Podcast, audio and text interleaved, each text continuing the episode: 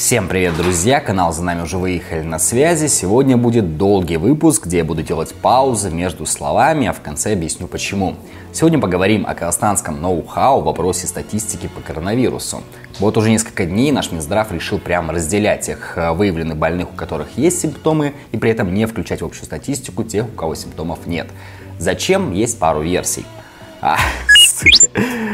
Как же это непривычно, блядь. А еще будет про драку Оситу Лесовой с полицией. После митингов, что прошли 6 числа, по сетям гуляло видео, где автор плаката «От правды не убежишь» набросилась на представителя полиции, сбила с него фуражку. В личку сразу прилетело несколько сообщений, суть которых сводилась к следующему. Ну давай, мистер Объективность, раз власть периодически поливаешь, сейчас посмотрим, как ты выскажешься про свою подружку, которой крышу снесло. Объективность это миф, но сейчас выскажусь. Поехали. Начнем с новостей. На утро 8 июня у нас в стране почти 13 тысяч зараженных коронавирусом, а точнее 12 859. Но на самом деле больше, причем это уже не так, как раньше, когда я мог лишь высказывать предположения, теперь и сам Минздрав это подтвердил. Как минимум, начиная с 3 июня, теперь на официальном сайте о коронавирусе нет данных про тех, кого считают бессимптомными носителями вируса, а их находят много. Например, вчера сначала дали цифру 183 новых случая, это меньше 2% от общего числа, что как бы хорошо.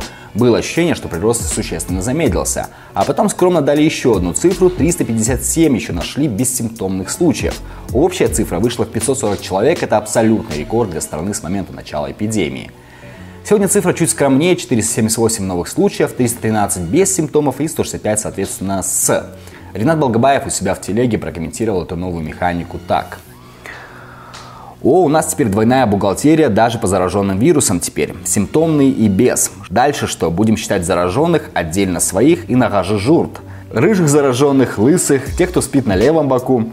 Сегодня 162 заболевших правшей и 3 левши. Конец цитаты. Зачем это сделали? Ну, в смысле, поделили одних и других. Внятного объяснения нет. Ну и да, это не совсем казахстанское ноу-хау, что-то подобное делалось и в Китае. Опять же, раз официальной инфы нет, выскажем предположение. Таким образом, в Минздраве решили не пугать ни себя, ни окружающих. Как уже не раз было сказано, держать по домам людей и платить им компенсации государство не очень хочет. Местами снимается карантин, а значит плохие большие цифры никому не нужны. Ну и совсем не публиковать их как-то неправильно. Все же за нами ВОЗ наблюдает, отталкиваясь от ситуации в стране, будут в дальнейшем принимать решения об открытии с нами авиасообщения, например. Поэтому, наверное, и было принято вот какое-то такое кривое Соломоново решение – Правда, будет ли это работать на длинной дистанции, если ситуация с заболеванием продолжит так ухудшаться, не очень понятно. Между тем, уже с этого понедельника снова усилили карантин в Мангистауской области. Там снова автобусы ездят только утром и вечером, ходить без масок нельзя и еще есть ряд ограничений. В Шимкенте продлили карантин до 22 июня минимум, ну и в Алматинской области тоже анонсировали возврат к жесткому карантину вплоть до возведения снова санитарных постов. Базы отдыха на Камчагае, например, пока работать не должны. Торговые дома будут закрывать, ну и так далее. И все это пока без возврата к режиму ЧП. Надоел ее уже с этим, но еще раз напомню, во время ЧП тем, кто вынужден сидеть дома без работы, платили какие-никакие, но компенсации. А сейчас из-за возврата к простому карантину люди будут продолжать сосать лапу. Что еще по коронавирусу? На выходных о положительном тесте на COVID-19 сообщил пресс-секретарь Касымжимар Такаева Берег Уали. Тем, кто успел подумать хоть бы, хоть бы, Уали сразу ответил, что, мол, здоровью самого Такаева ничего не угрожает. Президент регулярно сдает тесты, а в Акатле усилен санитарный режим. В какую группу входит теперь Уали? В официальный список симптомными зараженными или в неофициальный бессимптомных? Непонятно. Вообще теперь к этим спискам много вопросов, особенно если вспомнить наш прошлый выпуск о том, как могут случайно перепутать тесты полных однофамильцев. И да, помните, как Жандарбек Бекшин, главный санврач Алматы, пугал участников митингов 6 числа возможным заражением. Наша коллега Семжапишева хорошо написала по этому поводу себя в телеге. У Али не пошел на митинг, а все равно подхватил корону. Как тебе такой Бекшин? Ладно, теперь вернемся к этим митингам. Я в прошлом выпуске сказал, что среди задержанных была и Асия Тулесова. При этом я не показывал видос, при каких обстоятельствах и за что. В тот момент вообще не было инфы, поэтому сейчас компенсируем. Возможно, задержали ее вот за этот эпизод. Забери ее. Забирай ее. Почему не стал сразу публиковать этот видос у себя в сетях, ну он же такой жареный? А потому что я посмотрел, как это активно стали форсить э, на некоторых страницах в телеге, типа того же Едилова. С контекстом, мол, смотрите, какое у нас лицо у демократии, разве можно бить полицейских? Вклиниваться в этот хор не хотелось по двум причинам. Первое, да, я здесь не объективен, я неплохо отношусь и к Асе Тулесовой, и ко многим ребятам из Уян Казахстан, хотя я вроде как вышел из этого движения. И мне не хотелось давать троллям еще пищи для атаки. А с другой стороны, видос очевидно был вырван из контекста. Но даже без этого оправдывать поступок нет. Трогать полицию нельзя, хотя бы для того, чтобы не давать повода посадить себя. Плюс, если вы декламируете мирный характер митингов, то физический контакт выходит за рамки вот этого мирного протеста. Почему Асия так поступила в той ситуации, но она опубликовала ответ, который я прочитаю. Я считаю, мой поступок в день митинга 6 июня требует объяснения. На обрезанном до нескольких секунд видео я сбиваю фуражку с головы рядом стоящего полицейского. И мне очень важно, чтобы вы понимали контекст происходящего. Действовала я в эмоциональном порыве в ответ на, как я считаю, бесчеловечное, жестокое и противозаконное обращение полиции с мирными безоружными гражданами, не представляющими никакой опасности для общества, пришедшими на мирный митинг, чтобы выразить свои мирные требования. Среди задержанных были не только пожилые молодые люди, пришедшие на митинг, но и просто прохожие. Уже не первый раз я и не я одна становлюсь свидетелем такого унизительного отношения со стороны правоохранительных органов гражданам Казахстана, которые мирно выходят на улицы и площади для того, чтобы высказать свое мнение. Есть масса документального материала, стримов, статей о том, с какой жестокостью обращаются сотрудники правоохранительных органов со своими же согражданами во время митингов. Почему работники правоохранительных органов, само название которых говорит о том, что они обязаны защищать права и свободы граждан Казахстана, становятся карателями без суда и следствия и препятствуют осуществлению наших базовых прав на свободу собрания и свободу слова. Я всегда стараюсь давать прямые включения с митингов, и в этот раз я хотела поступить так же, но поняла, что не могу оставаться по ту сторону камеры и хочу как-то помочь людям, которых скручивают и сгружают в автозаки, не обращая внимания ни на возраст, ни на то, пришел ли человек на митинг или это просто прохожий. Мы с другими гражданами попытались воспрепятствовать одному из таких автозаков, но нас оттащили полицейские с применением грубой силы. Я не могу назвать ситуацию, в которой человека с силой скручивают и закидывают в автозак, ничего не объясняя ничем, кроме как похищением. Я ни разу не была свидетелем того, чтобы представители правоохранительных органов вежливо объясняли причину задержания и применения силы или вообще вели какую-либо разъяснительную работу с людьми. Никто из представителей правоохранительных органов не представлялся ни во время задержания, ни в РУВД. Причин задержания также не предоставили, не было разъяснений задержанным их прав. Меня поместили в отдельную камеру из-за того, что я отказывалась отдать им свой телефон, так как хотела позвонить маме и сообщить, где я. Держали целый день, проводили допросы, не представляя возможности сделать звонок родным или адвокату. Один из полицейских соврал, что я в Житесуйском РУВД, хотя нас привезли в Медеуский. У многих доставляемых в РУВД имелись мелкие ссадины, синяки и порезы.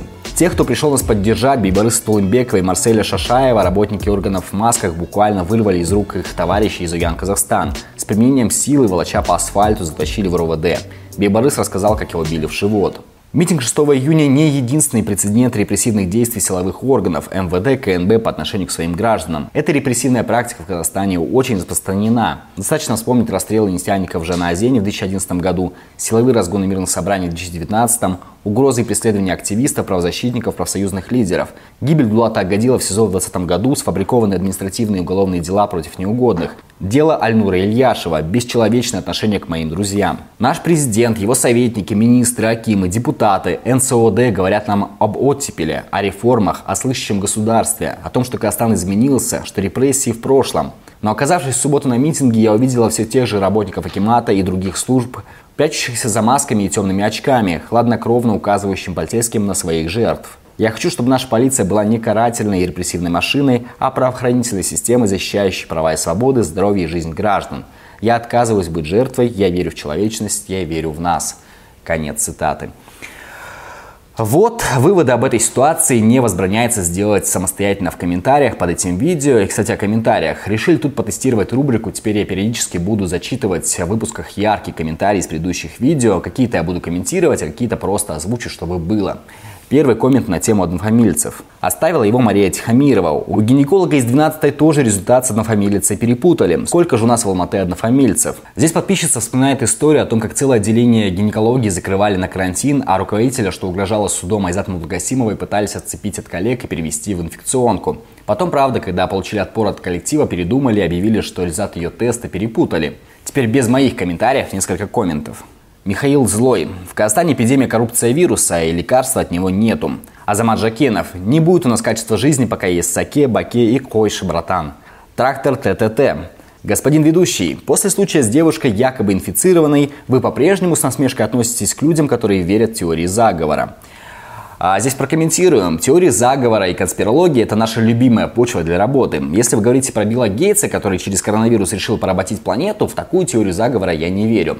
Если мы говорим про то, что Минздрав, возможно, что-то мутит со статистикой, то в такую верю. Поэтому каждая теория – теории рознь. Ну и классические очень много комментариев на тему дикции и скорости. Иногда хочется подобраться пафоса и ответить примерно так. Это не я усложняю тексты, менты контужены, бич не я быстро читаю, а ты медленно слушаешь. Нет, сейчас я поясню, но сначала все-таки один комментарий прочитаю, он прям хорош.